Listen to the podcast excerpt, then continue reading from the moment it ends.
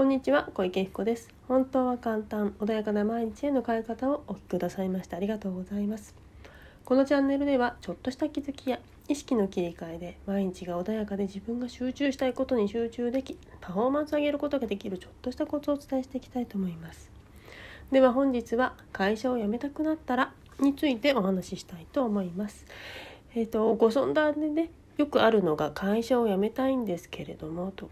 ね、転職をしたいですっていうようなご相談あるんですね。であの一番最初に私がお伝えするのはまず会社辞めるっていう辞める前に内側を片付けて内側のね自分の内側自分自身を知ってからそのあの辞めるっていうジャッジをしていただけないかっていうお話をします。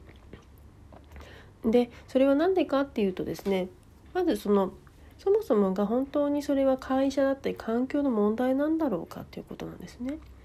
自分自身の考え方があのいつもネガティブに考えたりとか物事をあの悪くとってるっていう癖がある方であると他の環境に行っても同じことが起きるんですねなので転職をね繰り返す方とかっていらっしゃると思うんだけれどもそういう場合ってまず自分自身の内側を整理しなければ同じことを繰り返してしまいますよってことなんですね。どこ行ってもうまくいかないんですっていう方それはご自分自身をまず振り返るあのっていうねあのなんお知らせみたいなものなのでまず自分自身がどうしたらうまくいくのか何でうまくいかないのかっていう部分ってものをちゃんとクリアにしないとまた同じことが起きてしまう。なのでいやあの変えればいいってことではないんだよということなんですよね。であのちょうどね Facebook にも今日、えーと、今日というかに2月23日ですね。にあの投稿してるんだけれども以前ですねあのご相談をこの転職の件でね転職というよりもその方独立だったんですけどもご相談いただいた方がいらっしゃいました。で50代のね男性の方であのそれなりのキャリアをお持ちの方でした。だからおそらくね年収も良かったんだと思います。なんだけども内側でねいろいろ思い悩むことがあってもういいかなっていうねすごく頑張られてきた方だったと思うんですね。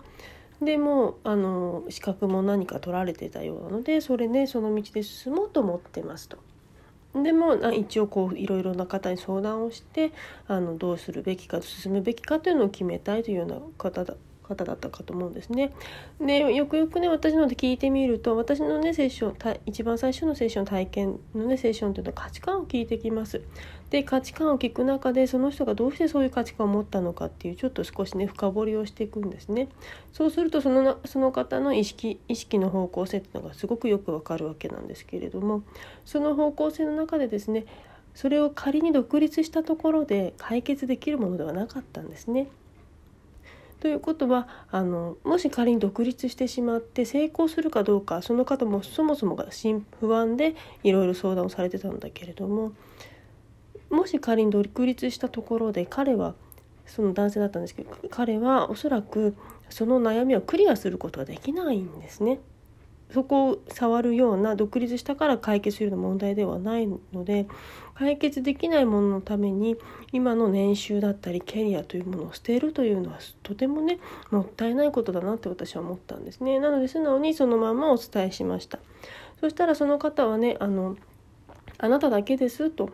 今まで何人かコンサルとかねいろんな方にねあのご相談をしたんだけれどもみんなすぐ辞めなさい。って早く独立しなさいっていうふうに言っていましたと。でもそれでも私のところにまた来てるということはきっと不安がいっぱいあったんだと思うんです。本当にそれでいいんだろうかっ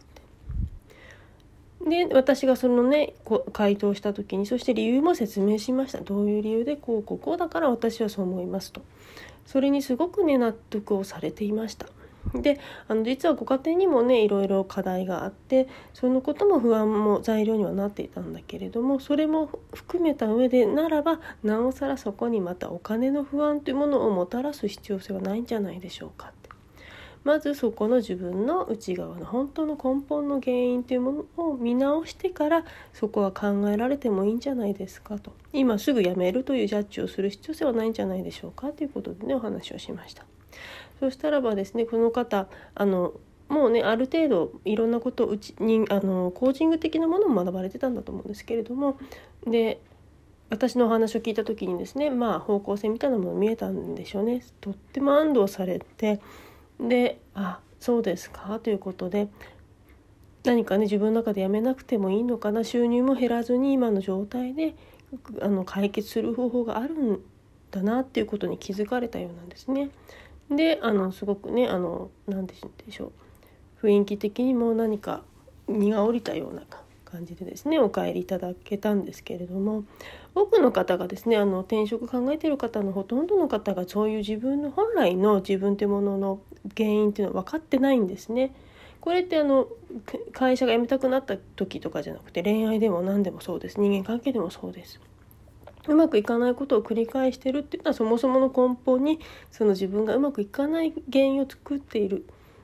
思考の癖っていうものがもあるのでまずそこをちゃんと見ないことにはいくら環境を変えても変わらないですよってことなんですね。でもちろん環境を変えてうまくいく場合もあります。それはもうよっぽど何か変化をするものだったりとかそれまでの人間関係がうまくいかなかったりとかただそもそもそこに何かの出会いやきっかけがあって全然違う世界に飛び込んでる方は環境で変わることもあるんですね。だけれどもそうじゃなくてただいつもの流れでとにかくやめて次の会社を探してみたいな思考であればおそらく変わらないまた同じことの繰り返しなんですね。であればわざわざそれまで積み重ねたもの何年も積み重ねたキャリアやあの収入っていうものを手放してそれをそこに行くというのはとてもリスクが高いことと私は思うんですね。でもちろん辞めたくてそれで内側を整理した上でまた辞めたいというのであればそれはもう整理した上でやっぱり私は辞めたいんだっていう判断になるので私それはいいと思うんだけれどもまず状況があの違うところに問題があるのにで辞めるという解決策というのはとても得策ではないなっていうふうに思うのでまずはね皆さんもそういうふうに思われる方いらっしゃるかもし会社辞めたいとかって思うことあるかもしれないけれどもその前にまだお給料がちゃんと安定してお金も安定している状態で内側を整理してから考えられてもいいんじゃないかなというふうに思いますね。もう辞めたいからとりあえず辞めちゃえみたいなことをするとお金という不安っていうのもねまたあの思考の余裕がなくなってしまうので、ま、間違ったあの考え方だったりとか焦って何かを決めるとやはりね余裕のないジャッジっていうのは余裕のない結果を生みますので是非ねまず余裕をあの自分から余計な余裕をね取らないように余計な不安を増やさないようにするというねあのことも大切かと思いますのでまず何か悩んでそういうことがある時はより一層余裕ちゃんと自分の考える時間というもの自分を見つめ直す時間というものをとっていただきたいなというふうに思います。ではね今日はこれで終わりにいたします。ではありがとうございました。失礼いたします。